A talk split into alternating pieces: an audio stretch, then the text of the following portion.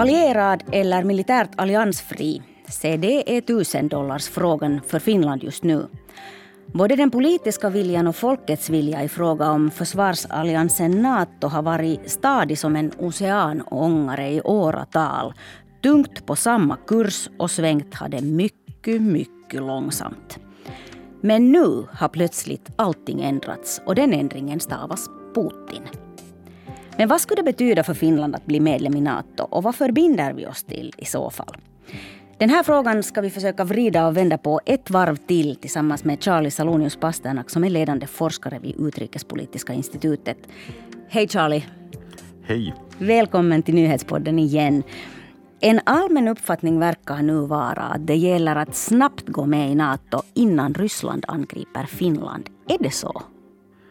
Nu, jag tror att om vi ser på hur Rysslands militär ser ut just nu och de förlusterna de tar i Ryssland, så tror jag inte att man i Ryssland i första hand börjar fundera på att hur man angriper Finland militärt. Och det här är vad vår statsledning har sagt, att ingenting hotar Finland militärt just nu. Men det är den där tajmingen på något sätt som nu man sitter och diskuterar. Eh, vad är tryggare eller farligare? Att ansöka om medlemskap i Nato eller att låta bli? Just nu. No, det, det, det här fråga och, och där kommer man ju någon gång explicit men oftast implicit när man hur skulle Ryssland då reagera? Och frågan är ju, på sätt och vis när jag lyssnar på det här, även hur republikens president Niinistö talade uh, en vecka sedan på A-studio så lyfter man ju de här potentiella negativa sakerna hemskt ofta har lett fram. Det är ju det är mycket mänskligt.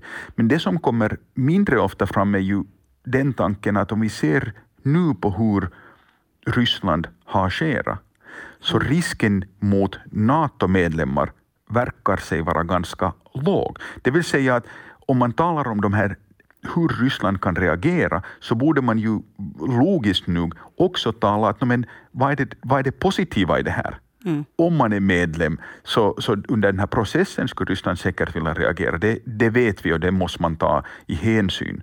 Men vad vinner man med det, så att säga? Och den delen förs ju fram, men jag tror att det borde vara i den här diskussionen också om snabbheten en fråga om hur snabbt skulle man få något av de här nyttorna man tänker sig att man får genom ett NATO-medlemskap. Mm. Jag tänkte att vi skulle börja lite bena i de här för och nackdelarna. Uh, Finland har ju i åratal fört en mycket teoretisk och ganska så statisk diskussion om ett eventuellt NATO-medlemskap. Och den här frågan om då vilka fördelarna är och vilka nackdelarna är, så den har vevats fram och tillbaka och inte ändrats särskilt mycket. Men när läget är nu vad det är, gäller inte på något sätt de här samma frågorna om för och nackdelar längre som, som tidigare? Ah, uh, no, jag tror att de gör, och det här är ju frågan att, att om det ska bli igen en utredning, de här har gjorts. Och sen under många åren, jo, Nato har förändrat sig, omvärlden har förändrat sig. Uh, så det vill säga att detaljerna i de här utredningarna, uh, vissa håller ännu streck, vissa inte. Men kanske för, liksom, istället för att diskutera som det ofta går in på, speciellt på socialt media, att nå, ungefär hur många robotar eller divisioner skulle Finland få stöd igen. Så man måste ju också diskutera att, men vad skulle Finland vara färdig att göra för andra? Mm, mm. Um, och, och, den delen fattas någon gång, eller sen dras den liksom i överdrift med att säga att nå, genast när Finland blir medlem så måste man väl ungefär gå och stödja Turkiet i sitt krig mot kurderna, något, något sånt här som ju inte är sant. Men, men en genuin diskussion om det här så skulle jag säga att det långt har fattats och hur Finland skulle göra det här. Jag tar nu ett exempel som jag har använt förr, att om Finland binder sig, och vissa argumenterar ju att Finland har redan bundit sig till kollektivt försvar genom EUs försvarsförpliktelserna. Uh, men om Finland tar sig an sådana här med Nato, uh, vem är det som man faktiskt skulle kunna tänka sig att skicka någonstans? Vem är det som man skulle skicka ens till Estland eller till Norge? Uh, ja, om man som NATO-land skulle måste liksom gå med och ja, försvara. Ja, och det här är ju en diskussion som man borde ha, speciellt i ett land var vi har en värnplikt och vårt försvar är baserat på bredanvinga reservister.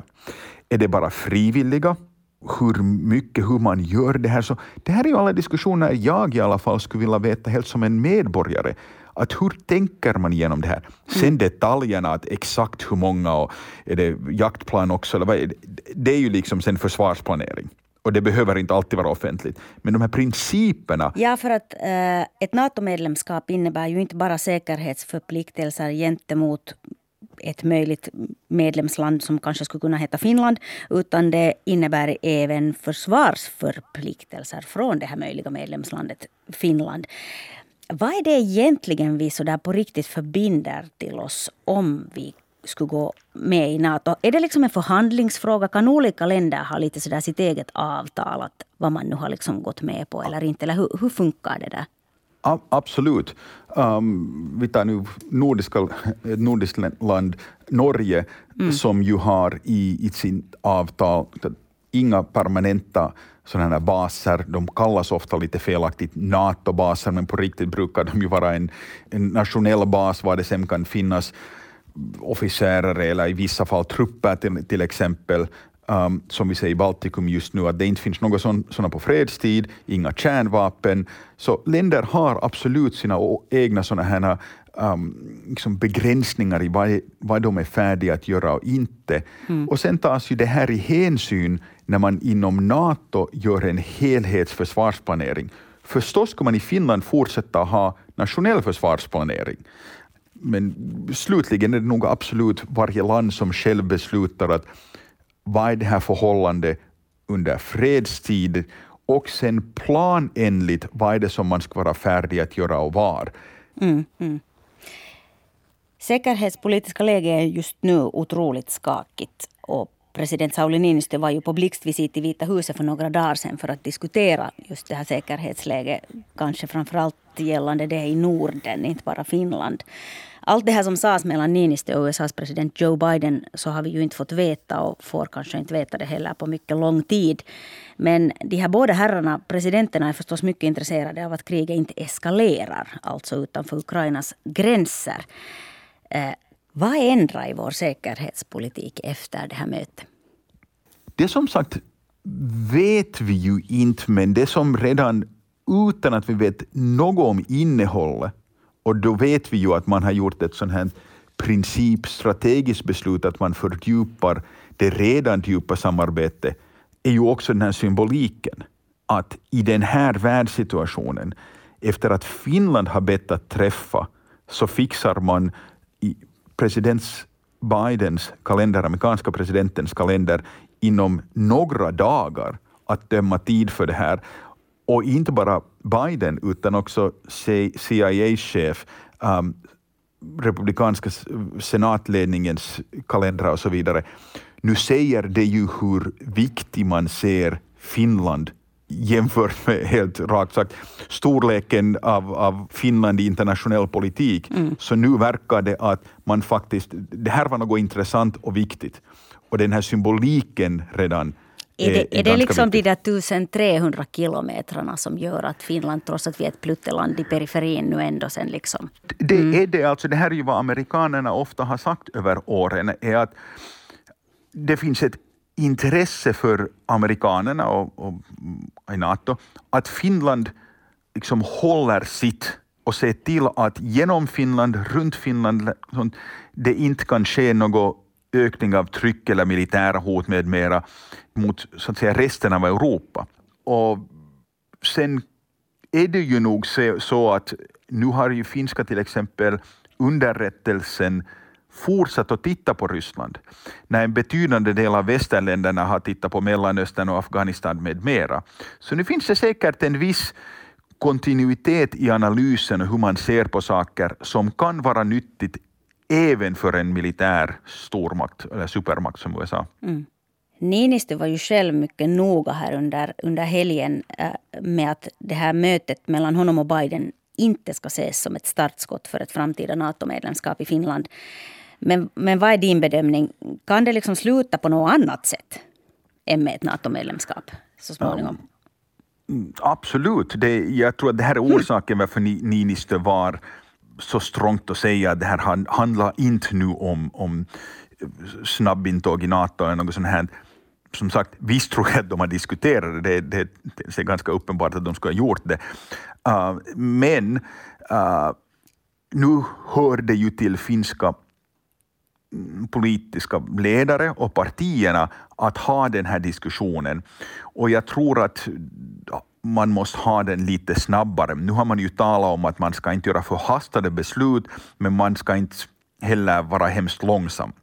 Mm. Och jag tror att det här är bara ett finskt talsätt att säga att, att vi, vi vet ju inte hur det här kriget slutar och vad som kommer efter det.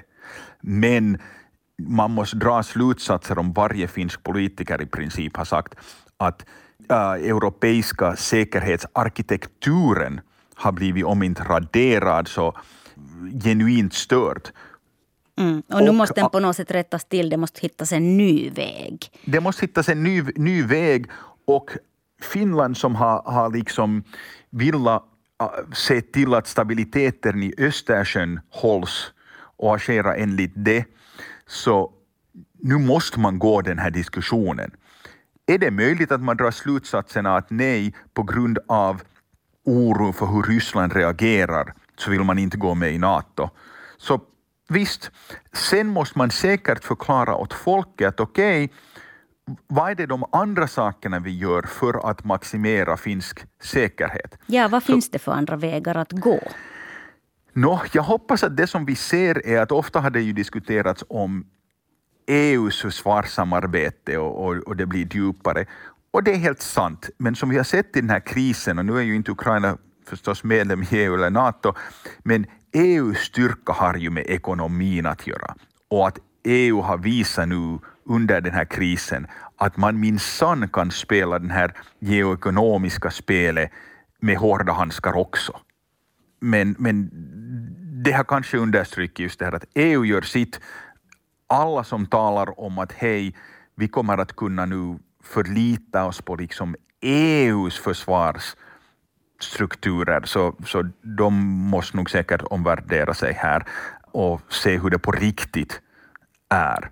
Mm. Uh, sen kommer vi säkert att höra mycket om nordiskt samarbete. Och det är ju en viktig punkt. Det är hemskt många som argumenterar att om Finland och Sverige skulle vara NATO-medlemmar, då kan hela Norden jobba som en, ska vi säga, kärna och en del av NATO på ett helt annat sätt för att stärka nordiskt samarbete.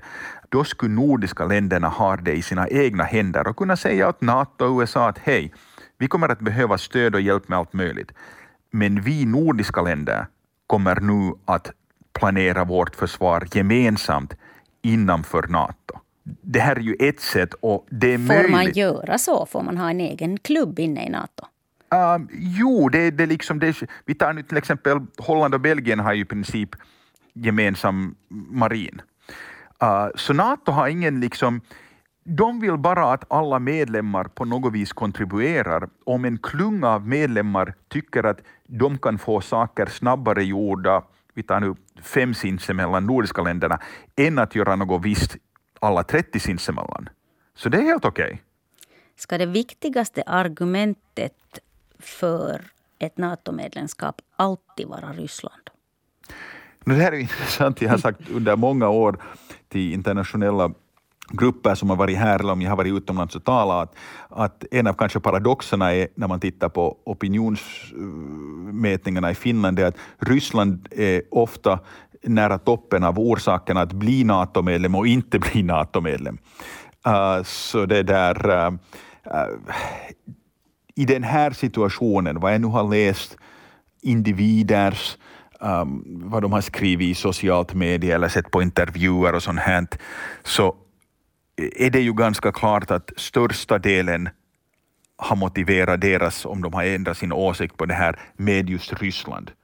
Mm. Och både Rysslands förmåga och vilja att använda inte bara militära maktmedel, men krig för att få vad de vill och att ryska statsledningen har blivit allt mer och mer oförutsägbar.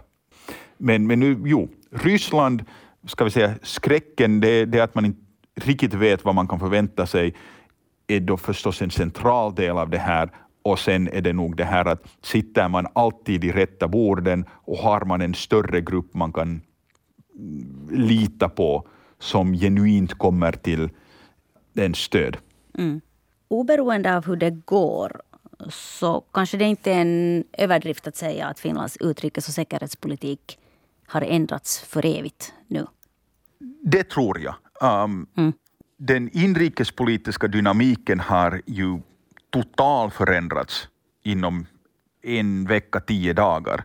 Um, om man nu helt, helt tänker, tänker på det krasst i, i valmatematik, så de partierna som har varit för NATO-medlemskap men varit lite tystare om det, så nu, nu kan det ju vara något som man så att säga rider till en vinst i valen. De som har varit emot NATO-medlemskap måste säkert börja fundera att förlorar de helt i valen mera? Ovanför sen det är ju den här genuina frågan att hur vi bygger en stark utrikes säkerhetspolitisk konsensus för att den gamla gäller inte mera. Tusen tack Charlie Salonius Pasternak för att du än en gång öppnade upp det här för oss. Jag heter Jonna Nupponen och du har lyssnat på nyhetspodden från Svenska Yle. Producent är Ami Lassila. Tekniken sköttes idag av Jonny Aspelin. Fortsätt lyssna på oss.